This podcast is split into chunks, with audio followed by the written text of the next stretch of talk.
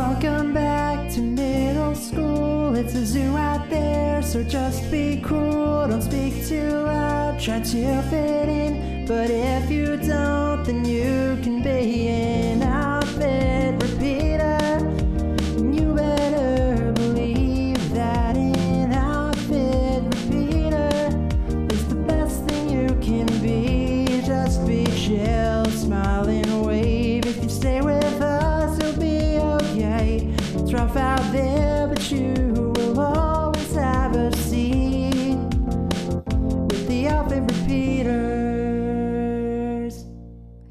everyone, and welcome to the Outfit Repeaters, an unofficial Lizzie McGuire recap podcast. I'm your host, Marisa Cantor, and with me, as always, is Sam Chung.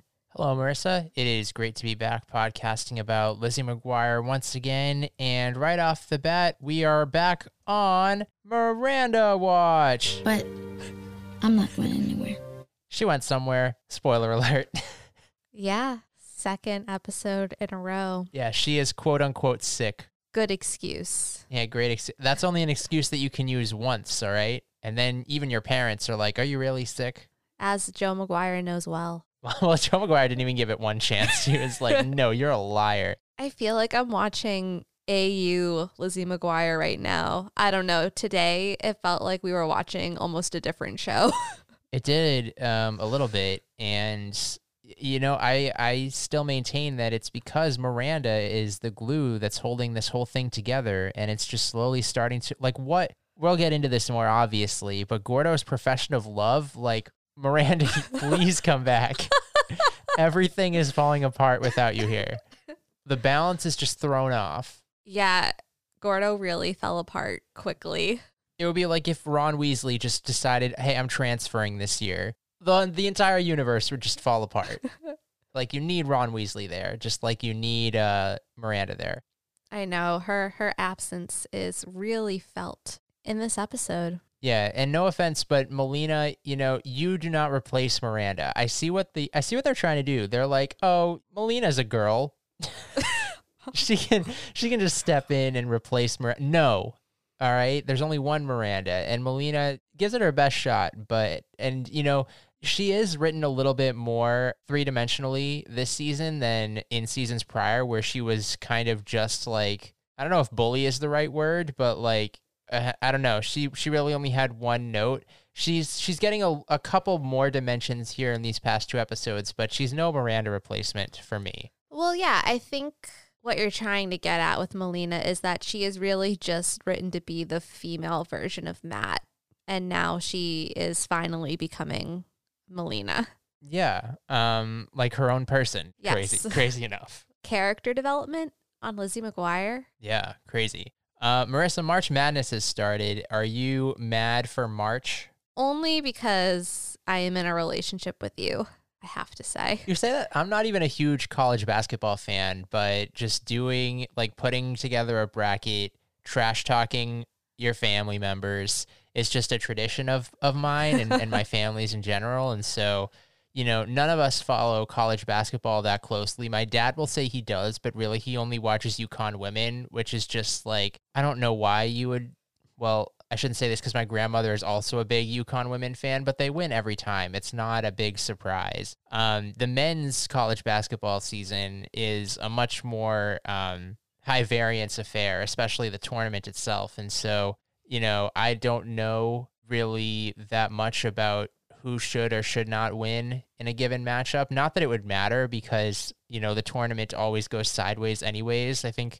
we're recording this on uh, Saturday night, and so it's day two of the tournament, and already there's no more perfect brackets. So, uh, you know, it eludes me, but one day, one day, I will have that perfect bracket, and Warren Buffett will be like, "Congratulations, you get a million dollars." Wow, you stole my line because I was going to say that one day I will have a perfect bracket. What did you name your bracket this year? My bracket's name is 0% skill, 100% invested. Um, and that that's true. And I think that's why it will work. I think the fact that I don't follow it closely, because you realize really quickly that it doesn't really matter. Like truly anything can happen. Did you have a um a strategy? I mean, I always pick the one seeds to win the first game. That got you in trouble last time we did this. Not a year ago because there was no tournament, but the year prior. That's true. That was a big upset. Big upset. UMBC, never forget.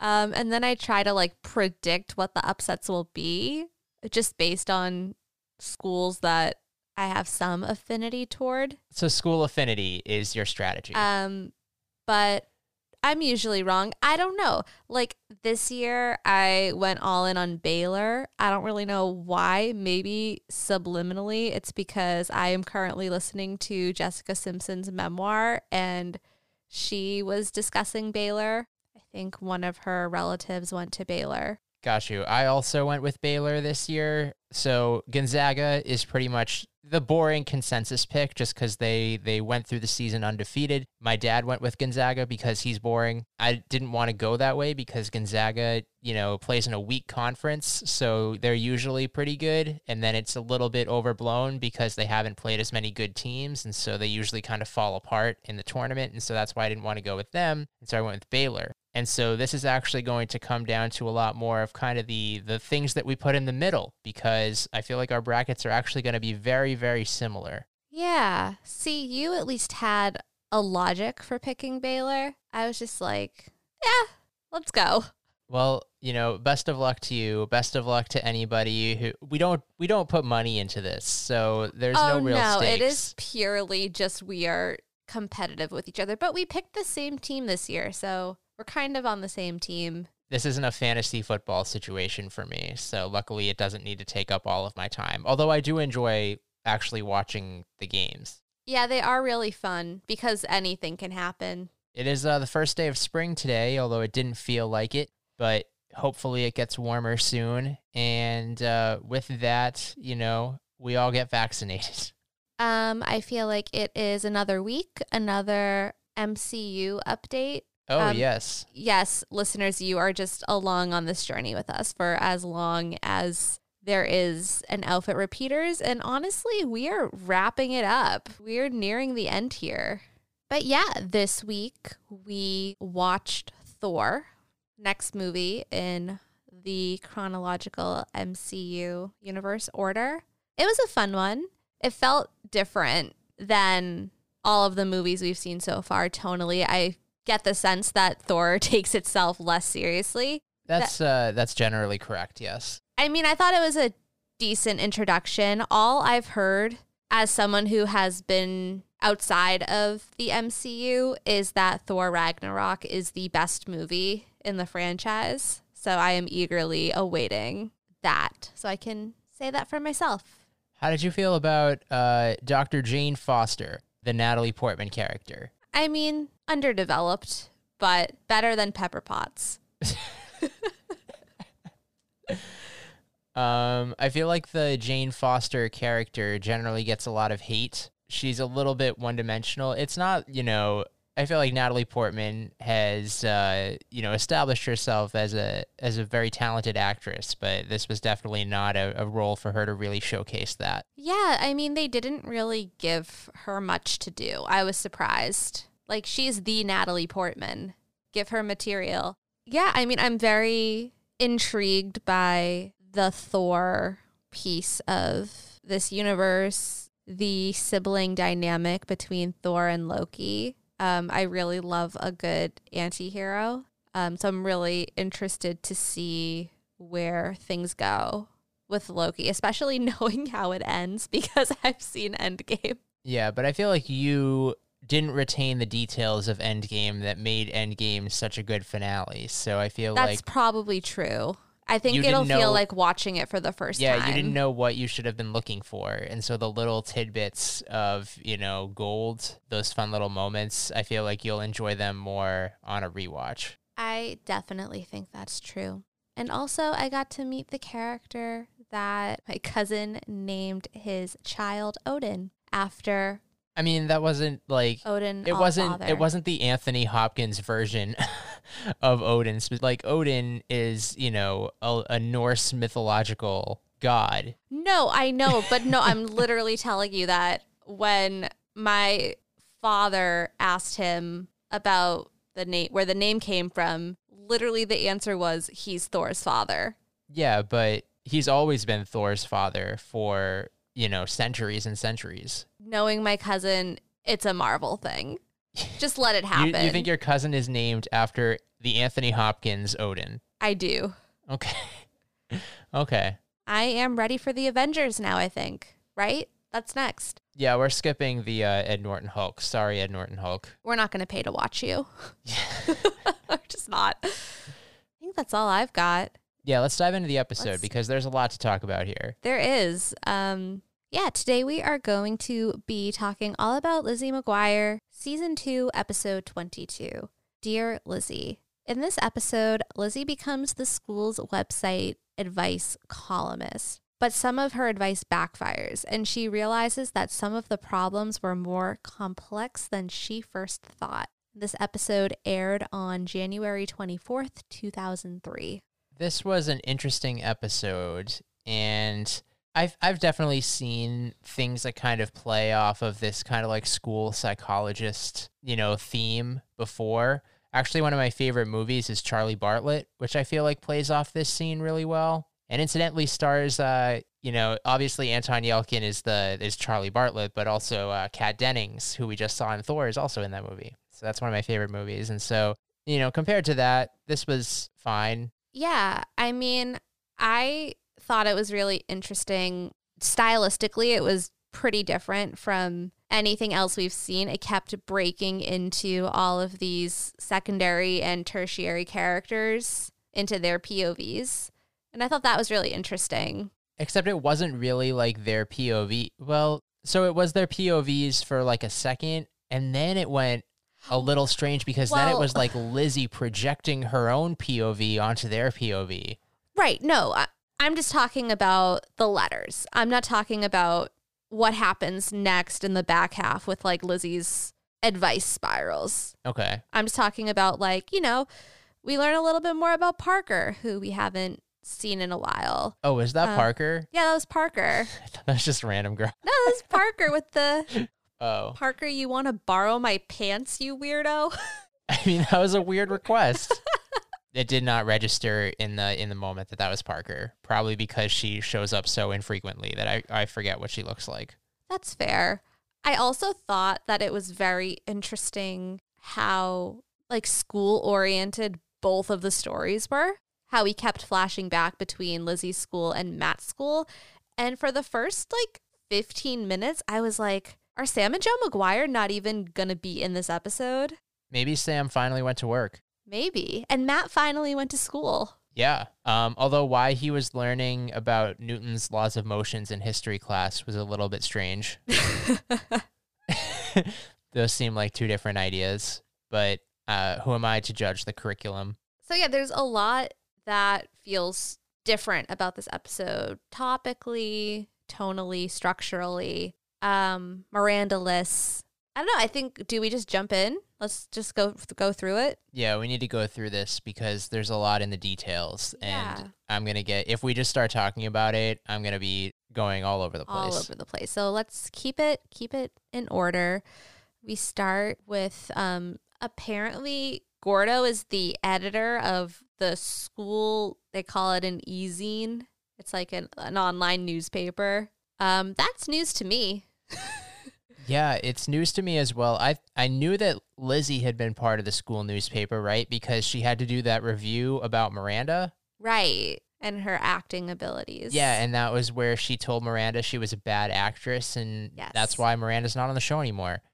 So- but now apparently Gordo runs this organization, and uh, he does this under the guidance of back from sabbatical Ms. Do. Yeah, and I was just like, who the f is Miss Do? Like, where did this? Where did they get this lady? I did I did appreciate that they brought in a new teacher. Now I'm I'm I'm uh, a little bit concerned that th- this means we'll never see Mr. Dig again. Like has Miss has Mr. Dig been replaced by Ms. Do back from sabbatical? oh, don't you worry. I mean, I wasn't like super worried, but it was a, thought that crossed my mind. No, Ms. Do is a is a, personality. Ms. Do kind of reminds me in some ways of um. This is going to be a really obscure reference, but uh, I believe there's a character in a series of unfortunate events called like Aunt Josephine, And I think in the movie she's played by Meryl Streep.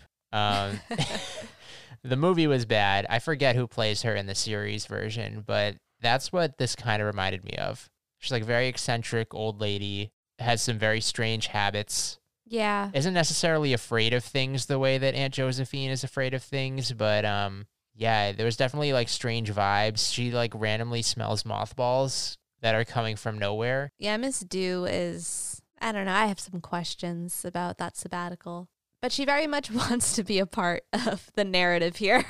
so Lizzie is late, and Gordo has already assigned all of the stories because apparently that's something that he is in charge of now. So Gordo has mentioned now several times this season that he is a changed person, that he has evolved this season, and that, you know, some of the things that maybe might have disinterested him before are interesting or vice versa. And so, you know, I actually buy that he is now the he's taken a leadership position here at the E-Zine. Yeah, I mean that's that's fair to say. A lot of growth happening off the screen. I- I can't say the same thing for Lizzie though, unfortunately. Sadly not the case. But yeah, she is late, as I have mentioned, and she asks Gordo what her assignment is. This is where we get the little aside that Miranda was supposed to sign her up for a story, but she's sick. But I'm not going anywhere. So that makes it excuse number two. What's a better excuse, Sam? Visiting your aunt or being sick? I mean, I guess being sick generally, but my question for Lizzie is like, why would you give this responsibility to Miranda? And then if you knew that Miranda was sick, like, just sign up for yourself. I don't like. I don't really understand why this is a a plot point that happens. I know. I guess it- it's literally just so that Lizzie can say that Miranda is sick, and so that you know we feel like we've got an explanation. But it just it just brings up more don't. questions for me. Like Lizzie, just definitely. Sign up yourself. like. Take some responsibility. Yeah. What what are you what are you doing? That's so important. So then Gordo suggests that Lizzie go and talk to Miss Dew. And very quickly, she is inspired by the fact that Miss Dew used to be the advice columnist for her paper. So Lizzie is going to do that for the e-zine. Um, we get an apropos quip from Gordo where he's like, You? You don't give advice, you take it. Lizzie is undeterred and is basically like, Well, if you don't let me do it, then Miss Dew will. That's weird. Like Yeah.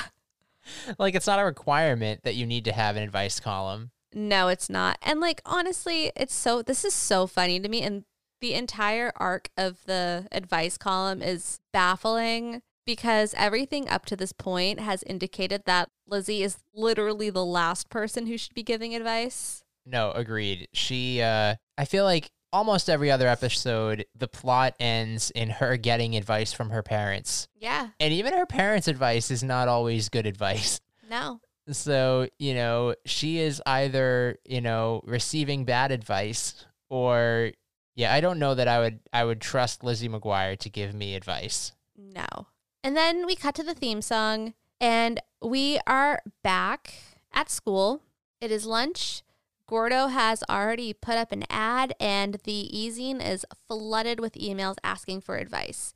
And my first thought is that to me it's really weird that they know that it's Lizzie, that the column is called Dear Lizzie. Usually these things are pretty anonymous. Are they? I feel like this this at least checks out. If the column is called Dear Lizzie, then and you know, I feel like sometimes, you know, news I feel like even the few people who get newspapers, by the few people I mean the old people who still get newspapers, I feel like there's like columns that uh you know, will have like a specific person dedicated to answering questions. Like I feel like this that was not outrageous. What was um a little weird to me, and this was coming off the heels of you are now introducing Ted Lasso to uh, your parents and watching it for the second time. I happen to watch the episode that I'm about to reference now for the third time, but there's the episode where Ted Lasso is like, "Here you go. Here's a suggestion box. Tell me all your suggestions." And the more accurate thing that happens when there's just like a random solicitation of opinions or suggestions is just people insulting you. or giving you bad suggestions. Like I feel like the the idea that people are taking this seriously is more where I got tripped up. Yeah, every all the advice is so or all of the questions are so earnest and genuine. That's why I think it's weird that they know it's Lizzie. Like I would find it more believable if it was just sort of like a an anonymous ask box or like a fake name. yeah. Like like like the fact that some of the people who are like confiding in Lizzie and I understand that they the questions are all anonymous. So Lizzie doesn't know who's asking them.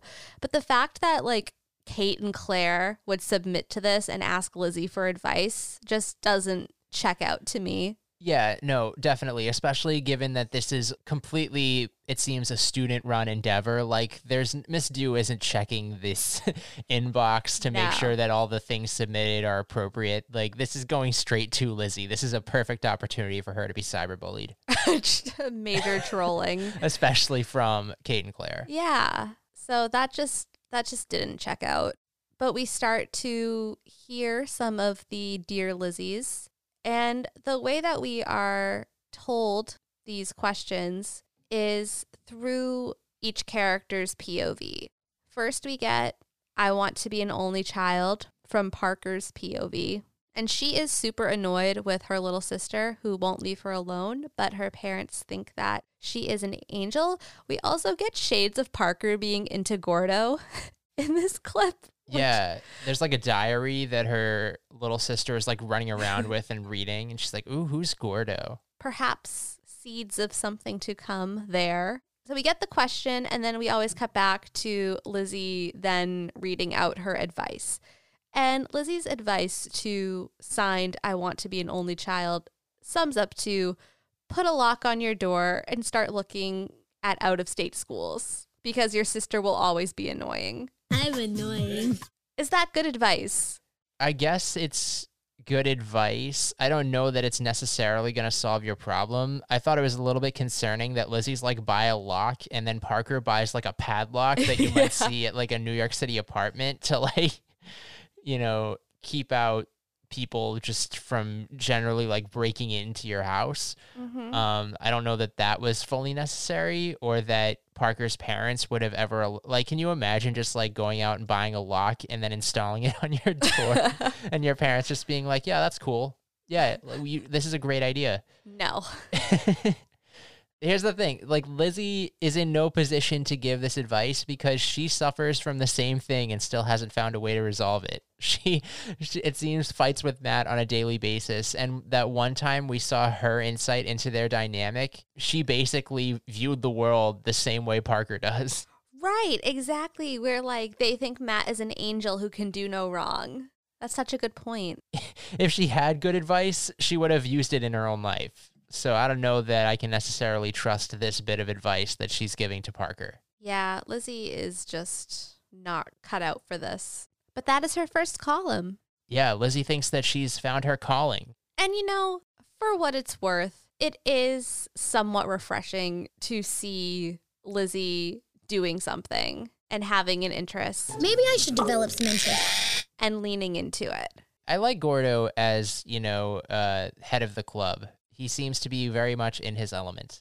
Yeah, and it really he felt like a leader without the typical, you know, condescension that we sometimes see from him. Like he wasn't trying to micromanage or really control anything in a way that season 1 Gordo might have. So then we cut to the B story and surprise, we're at Matt's school. Yeah, this really took me back because we open at Matt's school and they're doing the Pledge of Allegiance. And as an adult, looking back, it was kind of weird that we did the Pledge of Allegiance every day. Like, I can't imagine going into my corporate America job and every morning standing up and doing the Pledge of Allegiance. Like, uh, I don't know. It's just a, a weird thing that we did for a period of our lives. Yep. Uh, propaganda of the state. Uh, yeah, so that that was something that we all did.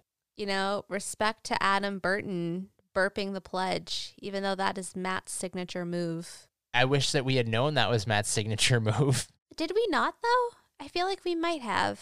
You've seen Matt burping the Pledge of Allegiance? Um, in an episode long, long ago, one of the other episodes. Oh man, I don't even Matt's remember school. that. We may have seen this before.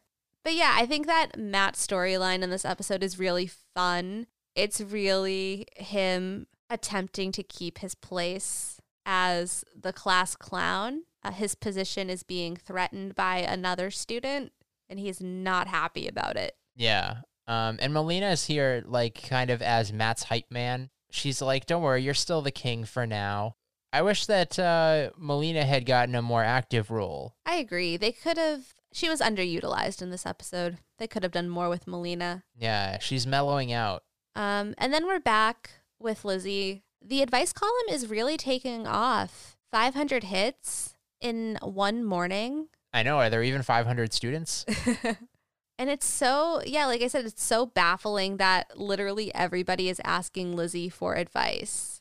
The next letter we hear is from Claire. Um, and it basically can be summed up as Kate smells. And Claire does not know how to tell her that.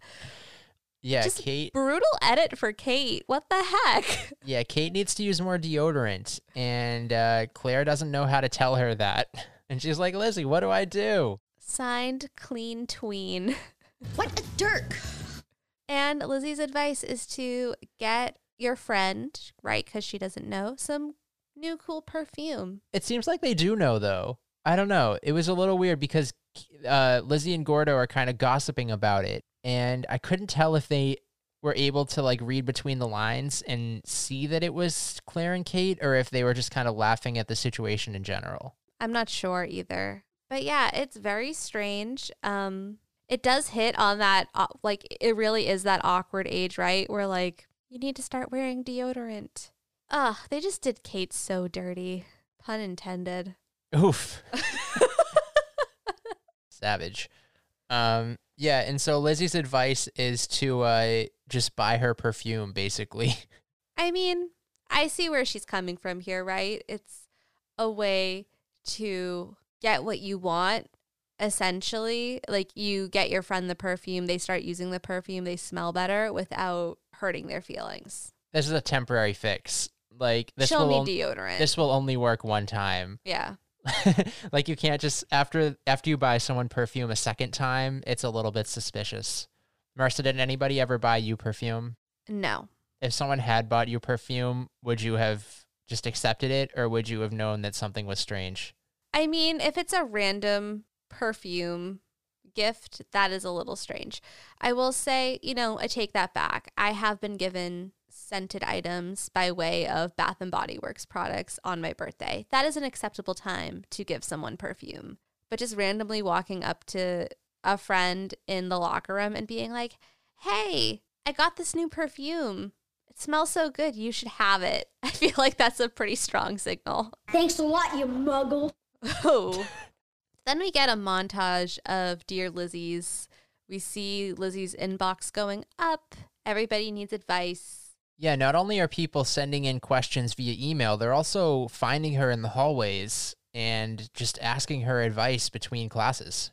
This is all so strange to me that Lizzie became this universal voice of reason for the people. Make it make sense. That's all I'm saying. Yes, I I agree.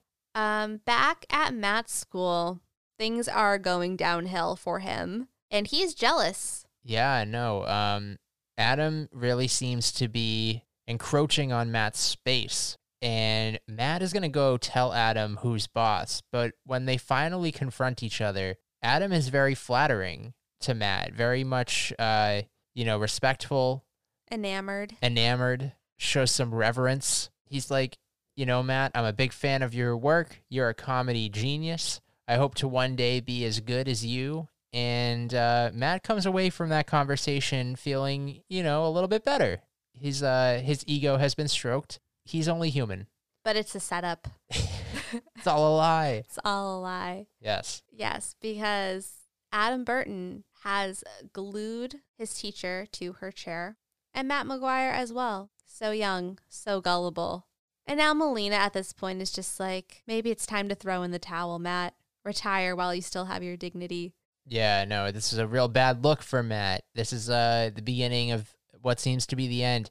And so Adam gets sent to the principal's office once again. You know, Matt for some reason really wants to be sent to the principal's office, and for some reason whenever somebody gets sent to the principal's office, there's a round of applause. Just big round of applause for the principal's office. Yeah, round of applause, some like electric guitar. There's real reverence for the class clown. You're respected. Yes.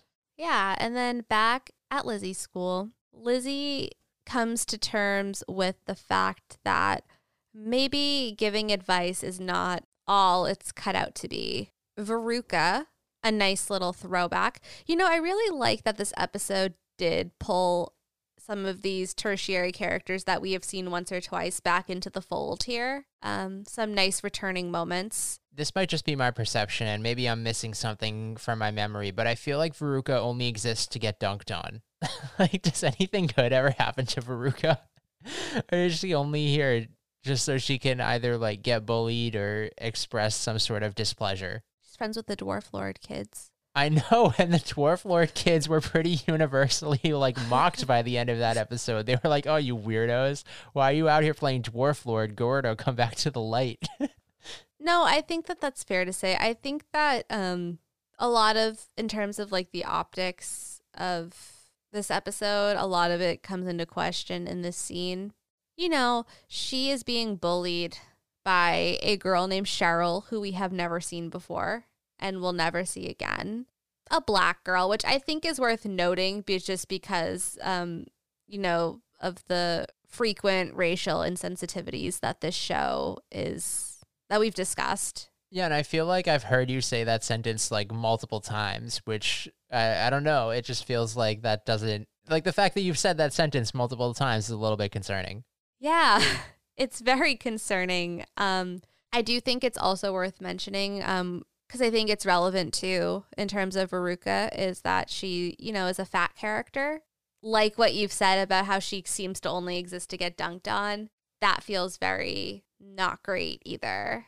Basically, Veruca comes in. She's covered in food. Um, it's Yeah. very very strange. And uh, basically, Lizzie's just given her some real bad advice, and uh, now Lizzie's gonna have to deal with that guilt. Yeah, because her advice is all bullies are cowards, stand up to them once and they'll back off. You're so smart to figure that out, Lizzie. The problem is that Cheryl has friends. Three against one is just not good odds. It's not. And so Veruca's been hiding in the garbage in the cafeteria for the past three hours. Nobody's gone looking for her. No one's concerned that she's not in class anymore. She's just been hiding out in the cafeteria garbage. Yeah, and it was just really questionable to me that the characters that they cast as these bullies was like a girl gang of um made up of you know at least two girls of color when representation is pretty much non-existent on this show and then you typecast girls of color in these roles. I mean what does that say? I just i hate it quite frankly. And it's just so glaring watching it back now Yes, and then they never have a chance to redeem themselves. no, they don't have even have they don't have lines. They don't exist outside of Veruca's flashback. So Also, they're they're wizards. Veruca like knocks in or bumps into Cheryl and then turns around and bumps into her again in a different spot. So she can uh, apparate. she's everywhere Yeah. and nowhere.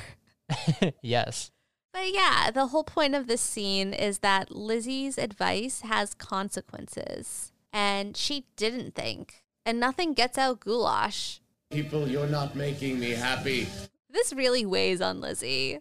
Um, she really Yeah, cracks shut. Quits. She- I'm done with this. yeah, one not ideal outcome and she just falls apart. And here's the thing like, if you want to have a. Lizzie could hypothetically quit, right? And someone else could just take over the advice column. If they had just made up kind of like a fake uh, pseudonym for just the advice, Right. anybody could be giving the advice. Exactly. That should have happened. They they should not have put all of this weight on Lizzie's shoulders. Dare I say, they could even continue it being Dear Lizzie and just have somebody else be giving the advice.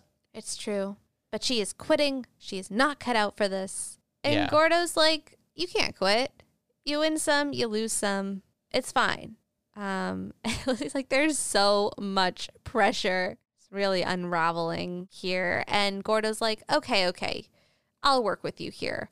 I just need one more letter. This all felt very arbitrary to me. Like, no, you don't, Gordo.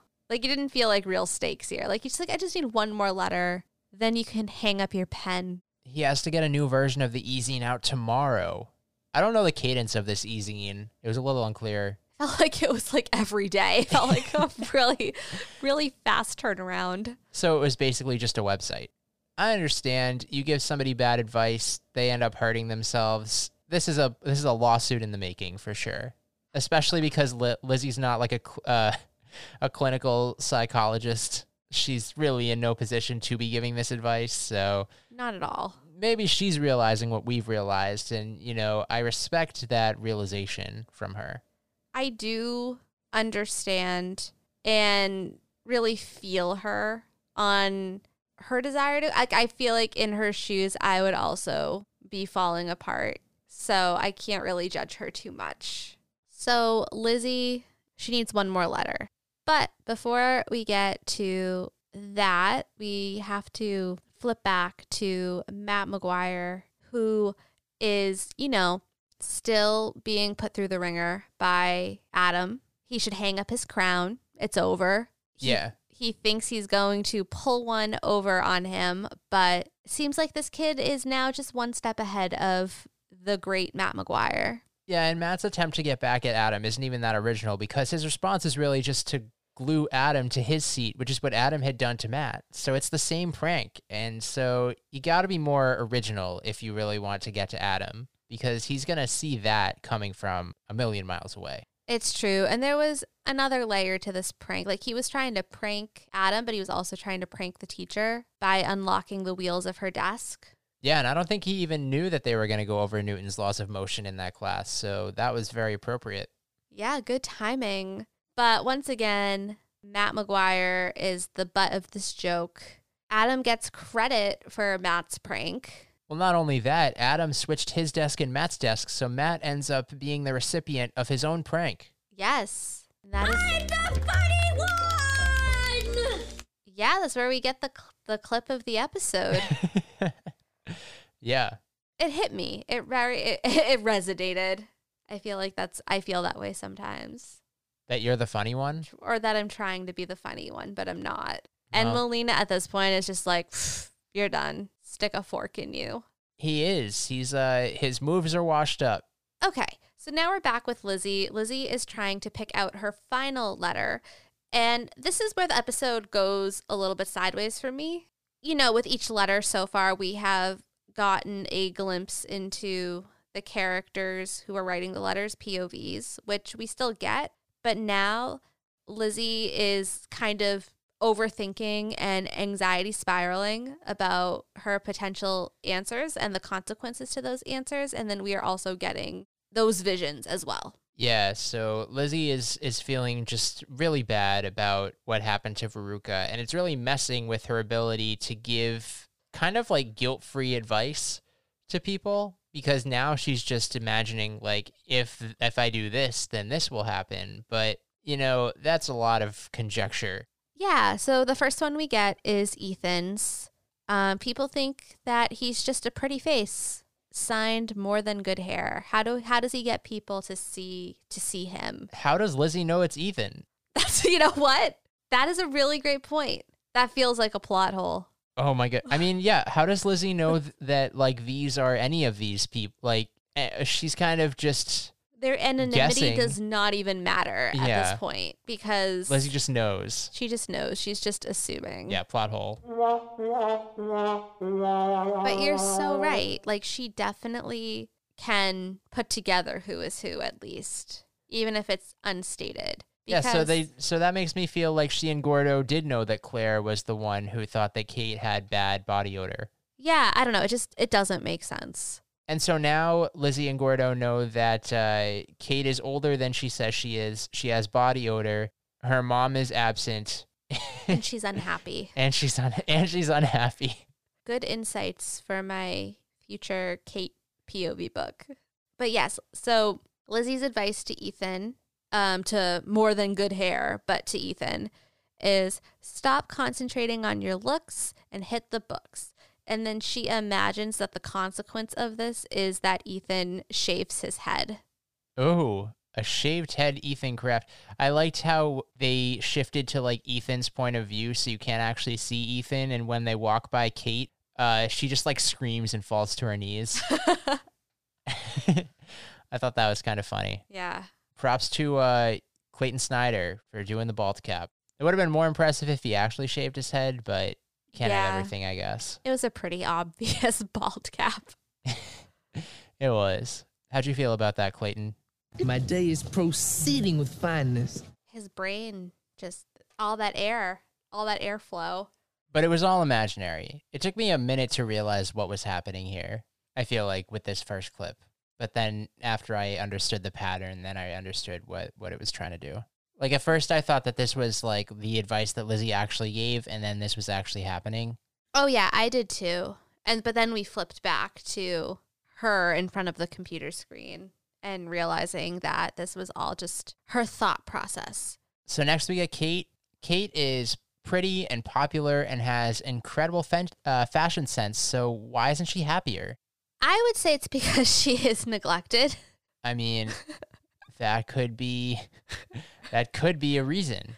I I would say yes. But Lizzie's take is that she is selfish and needs to stop thinking about herself and start thinking about others, which, you know, Lizzie McGuire, that is really pot calling the kettle black here. And so then Lizzie extrapolates this out to Kate joining the Peace Corps, but then going into some sort of remote jungle and getting eaten by cannibals. Okay, so you that is your interpretation of what happened. That was not your interpretation of what happened? No, it is. I, I framed it a little differently, but basically the same result that like indigenous people of that region kill Kate. Oh, I mean, and they were clearly about to eat her. this is so messed up. Yeah, no, it was really strange. Um, talk about another another point in the you know cultural insensitivity and I mean like straight up racism column for Lizzie McGuire. so I guess don't join the Peace Corps? That would be the takeaway here. Yeah. And then we get uh, Larry Tudgeman, signed Captain with No Ship. He is brilliant, witty, and debonair, but other students don't realize it. He just wants to fit in. Yeah, we know that Larry is uh, really a, a deep, sensitive guy. No one just Boy bands are a trend. The circulatory system is forever. but he's just misunderstood. Yeah, and Lizzie's advice here is to make more of an effort to, you know, join in, socialize yourself. Yeah, this one was probably the one that made the least sense because Lizzie is like, go join a club. And then she anticipates Larry trying to join a club, not being allowed to join the club. And then becoming a Marvel esque supervillain. Your advice is probably good advice. Like, Larry should be, and it, actually, maybe it's not. Okay, so good advice is like maybe the wrong term. Not bad advice would be a better, probably, way to classify it because Larry actually is involved in clubs. As we mentioned, he is a key participant in the Dwarf Lord Club. Yeah, I think that Lizzie just has very defined lines of what is socially acceptable and what is not. And she wants to be in that socially acceptable column, if you will. Yes, but Um, basically, out of this, uh, Larry develops a deep resentment that will haunt him for the rest of his life to the point where he becomes an evil super genius. So much to the point where he begins to blackmail President Ethan Craft and First Lady uh, Kate Sanders. yeah, or Kate Craft, perhaps. Or Kate Craft, perhaps, and uh, Ethan's assistant, Lizzie McGuire. Um, advisor. Advisor, assistant. I mean, I feel like the advisor would need to assist Ethan in a lot of tasks. I just wrote my note here is Lizzie's imagination is wild. Like how how did we get here? Yeah, she's really spiraling right now. Truly. And so, you what know- does she what does she do? She goes to ask for advice because she's in no position to be giving advice. She needs advice from other people, as Gordo mentioned at the top of the episode. Yeah, and who does she go to but Sam and Jo McGuire, who were notably absent for the bulk of this episode. Um, and I missed their presence. This is why Matt never goes to school because when he goes to school, there's nothing for the parents to do. Yeah, and we we love their quirky energy. I really did love how this scene was played out because it just had Sam McGuire being so aware and on point Yeah. and he knew what was up and he knew what Lizzie needed in that moment. She has this perception of her dad as being clueless and not really in the know about her life. So it's always nice to see that he can prove her wrong. Yeah, it doesn't take a genius to see where this is going. You just need to give the best advice you can and don't worry about the outcome. I mean, not really great advice. but I do appreciate I do appreciate the sentiment that Lizzie can't control everything. Keep doing it and you know, whatever happens happens. You'll figure it out. Sit back, relax and answer the next letter that comes your way. Yeah, and then Sam McGuire is like, Did you see what a good job I did? I know. I'm good.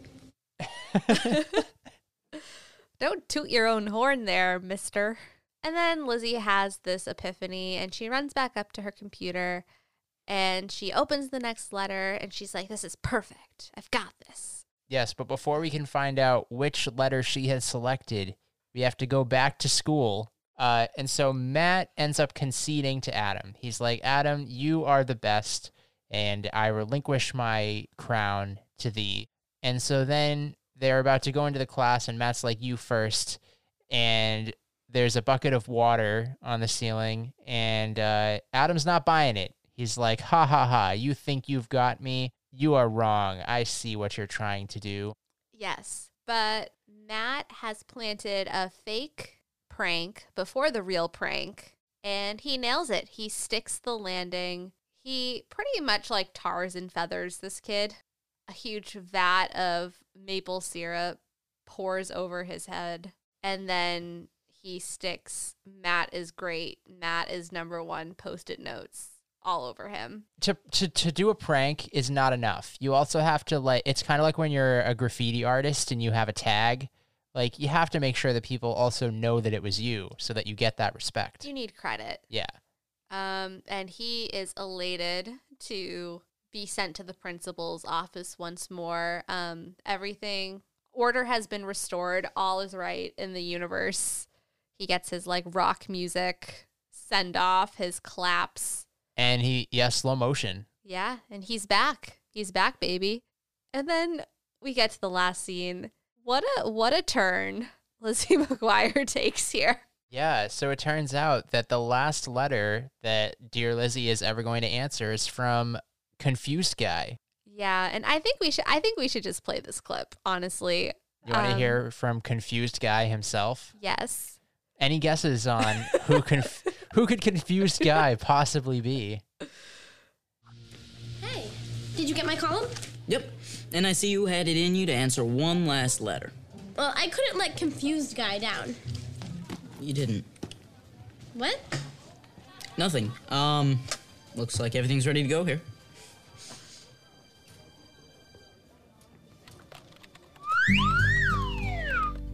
Dear Lizzie, I think I may like my best friend as more than a friend.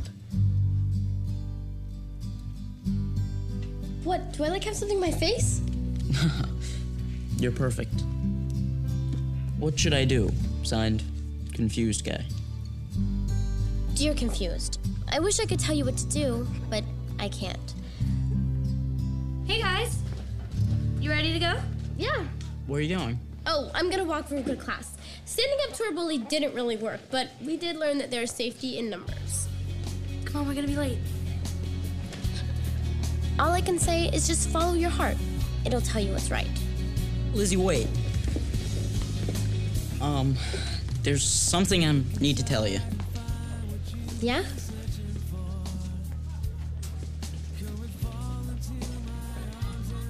You give great advice.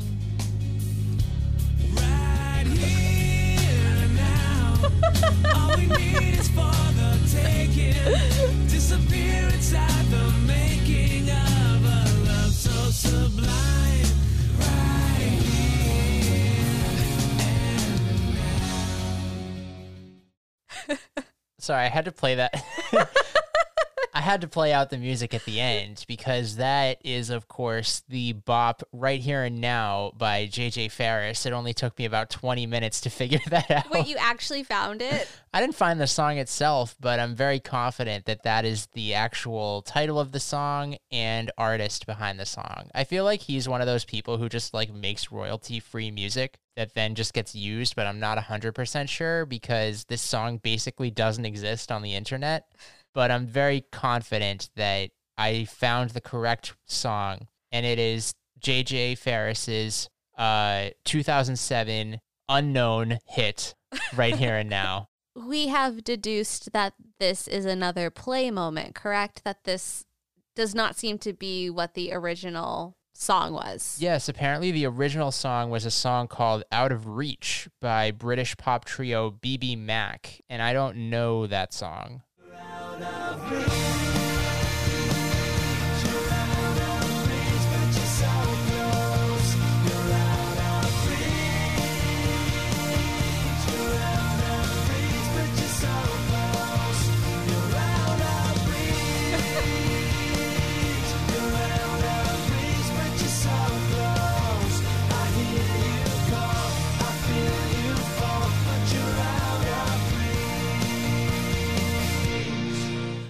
That song is perhaps like more. That's very on the nose. I was just gonna say the same thing. that song was perhaps so that is uh, that's a, I've, I've never heard that song before, but that song is also a bop.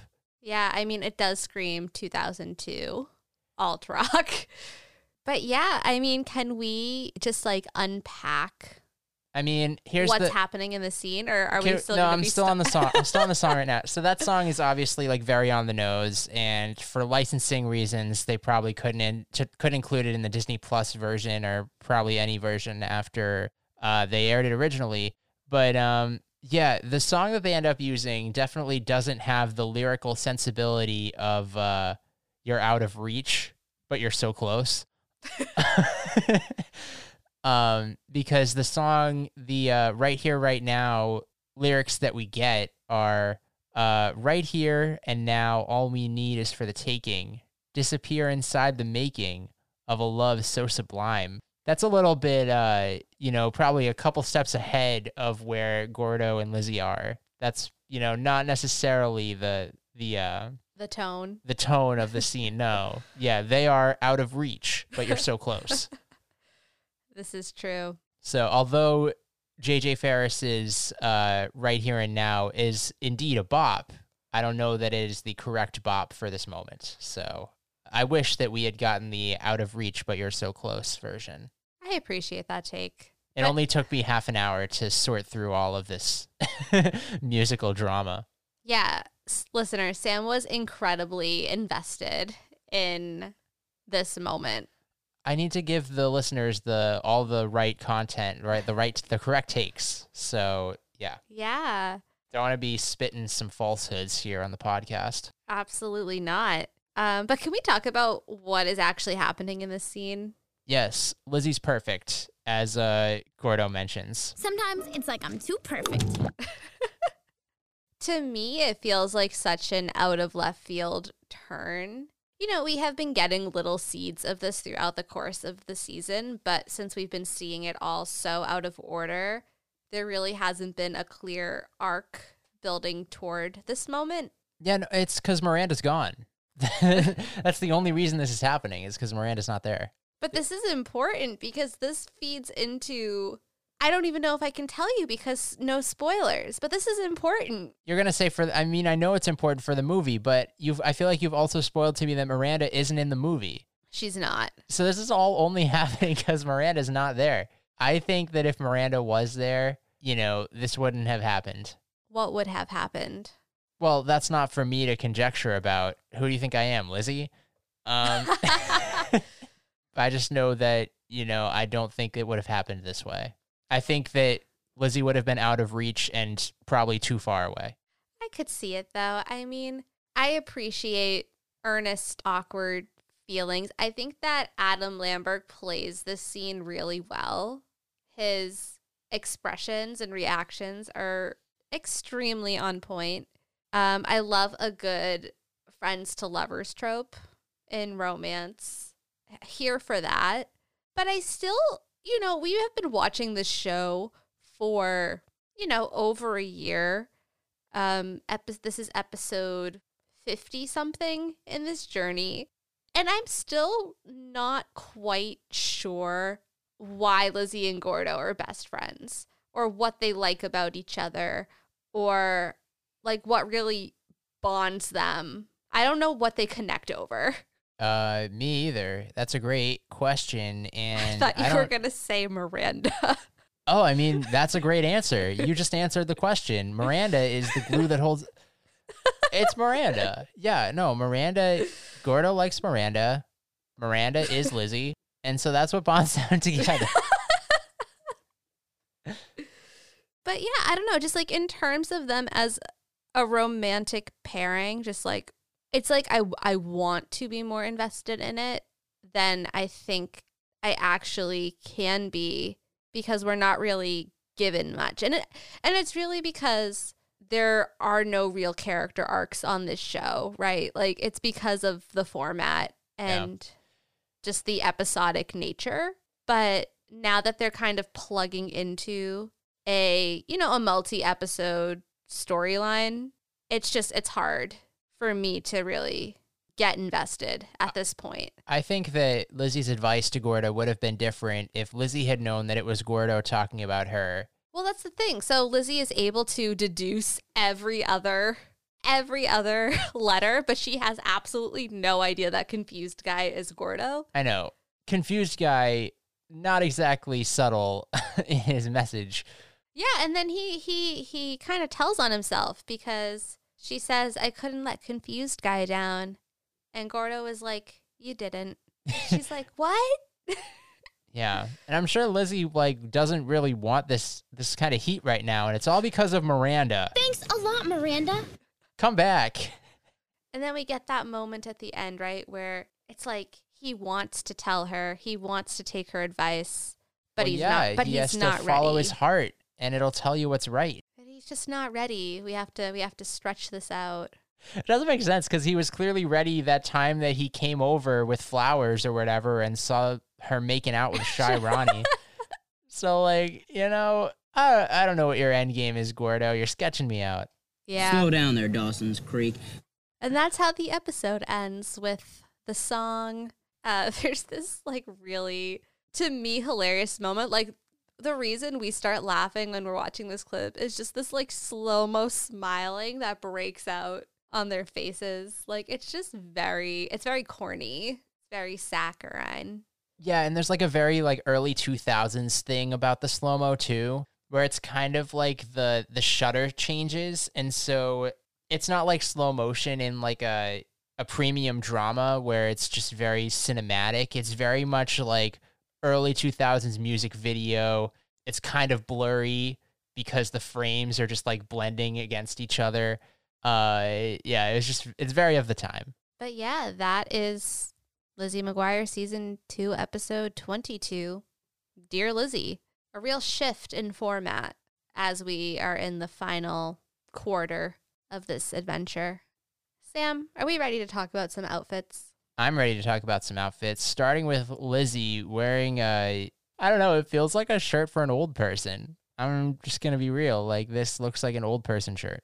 So she is wearing a classic, you know, early to mid 2000s look where you have a blouse that is, you know, pretty see through, but it's okay because you're wearing a camisole underneath it.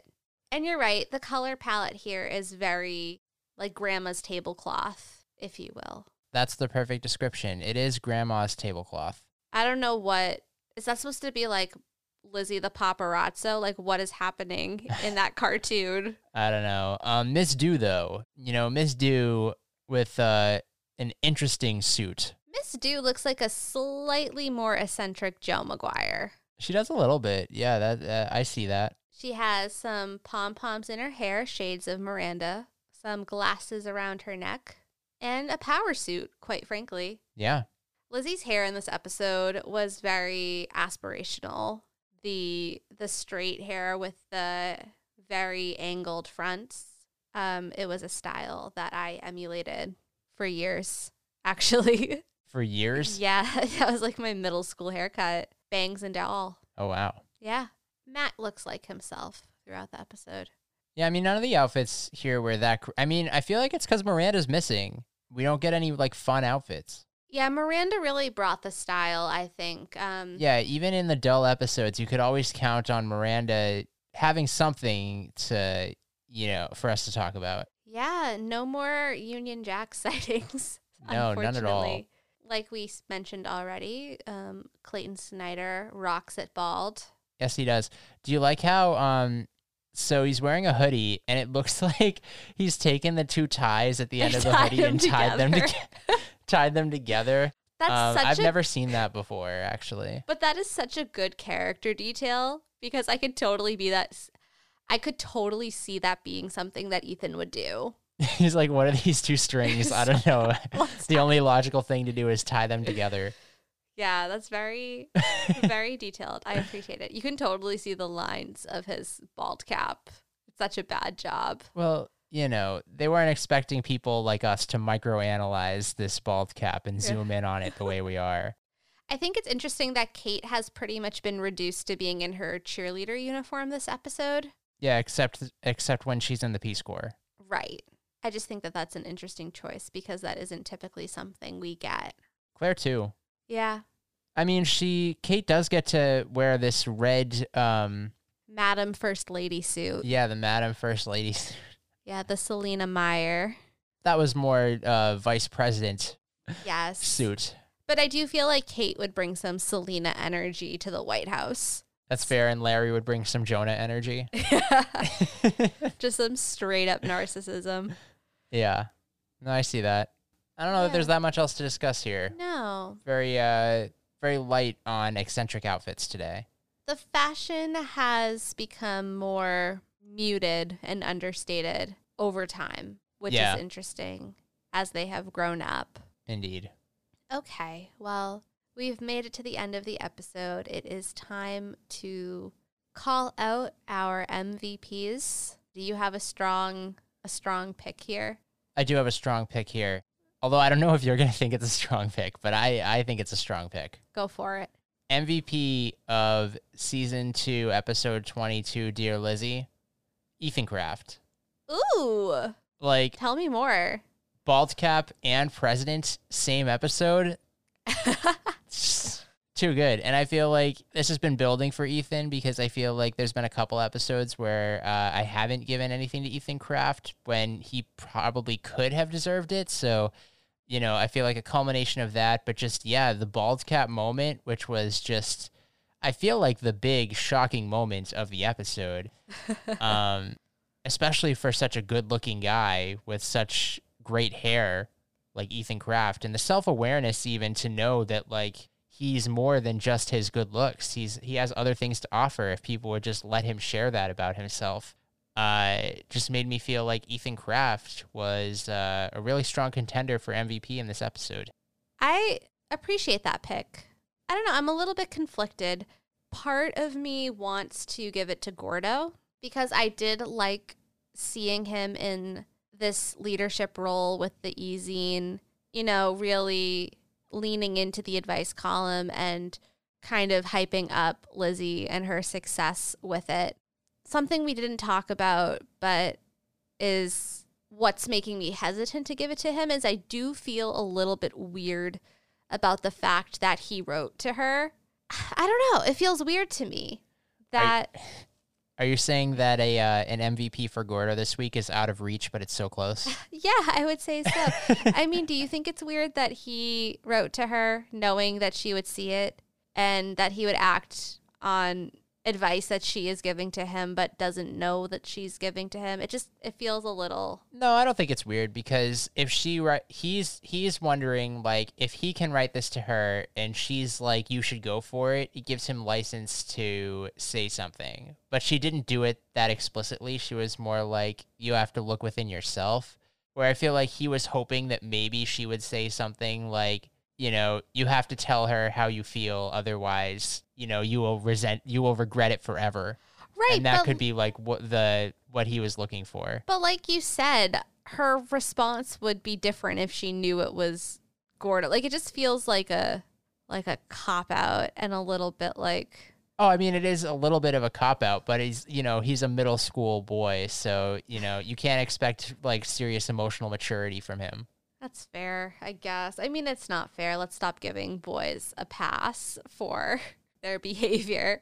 I mean, that's not to say that the girls in this have some emotional growing up to do as well. that's true. If only he were my boyfriend, I'd be the luckiest girl in all the land. Yeah. I don't know. I honestly think that I'm just going to throw it over to Matt McGuire. oh, Matt McGuire. Um, he just always brings me joy. He always brings me a solid clip for the soundboard. And he is funny and he reclaimed his space. And we love to see it. Wow. All right. So let me do a quick tally here. Oh, wow. All right. So after this quick calculation, Marisa, with your MVP for Matt McGuire, it appears that Matt McGuire has jumped over Lizzie by half a point. Oh man, this is getting really intense. But like rightfully so. I feel like overall we enjoy Matt McGuire more than Lizzie. I would be okay with a with a victory for Matt. And I think Jake Thomas is more likely to come on our podcast, quite frankly. so that would be a bonus. And, you know, look at Ethan climbing up the leaderboard. He's almost caught up to Gordo. It's very interesting to see where people are falling on the totem pole here. Yeah. So we got 12, left. 12 in a movie. 12 in a movie. I mean, really, it's it's not anybody's game. It's Matt or Lizzie's to win or lose. But really, it could go either way at this point. We just have to see who who pulls through with some strong strong performances in the end game. Yeah, and I feel like it's interesting how this has turned out because I feel like looking at this chart, it is indicative of how we viewed most of the episodes in this series. As left field as some of these choices have been, over Ch- chimpanzee. He has a name. His name is Fredo. Show some respect. And on that note, it's another episode of the Outfit Repeaters, season two, episode 22 Dear Lizzie. As always, you can follow us at Outfit Repeat Pod on Twitter. Email us at outfitrepeaterspodcast at gmail.com. As always, this episode will be available at our website, www.paginatedmedia.com slash outfit repeaters, and it will also be available on any platform our podcasts are available. We have a very busy week coming up here at Paginated Media. On Thursday, we will be coming out with a new episode of Crowning Around. We've finished season one of The Crown, but before we dive into season two, we have some fun mid season content, and we're going to kick that off with the 2010 Oscar winning film, The King's Speech. So if you want to hear uh, us revisit The King's Speech 10 years later, none of us have seen it in the past 10 years since it came out, but it is definitely an interesting movie to check back in on 10 years later. We are going to do that. Tom Hooper, of course, has gone on to great success as the acclaimed director of Les Miserables and Cats. So, uh, in a true story of one burning one's career to the ground, we always love to examine that. And uh, Marisa, I believe you have some news coming up here as well. I do. And, you know, I was debating whether to share it now or to kick it off at the beginning of next week's episode, but I can do it in both places, can't I? You can indeed. Yeah. So, Older and Wiser, a younger podcast talking about all things publishing in younger, hosted by myself and my friend Kelsey Rodkey. The podcast that we have been teasing for, you know, a few months now, and that Sam has been teasing for the same amount of time, is happening and it is premiering at the end of the month. The very end of the month, in fact. Um, our pilot premiere will be released on a Wednesday, March 31st. Very exciting. Yeah, you know, Kelsey used to come ask us questions, but uh, I guess she just doesn't care anymore. And now she, Jesus Christ. Um, so yeah, a lot, a lot happening. This little, this little podcast platform that could is growing once more. So we're giving you some Lizzie McGuire on Tuesdays, some Younger on Wednesdays, and The Crown on Thursdays. yeah, just every version of people named Elizabeth in pop culture, we will be talking about them. And in the meantime, of course, we will be back next Tuesday for another episode of The Outfit Repeaters, where we will be discussing season two, episode 23, Clueless. We love a good murder mystery party. Love it.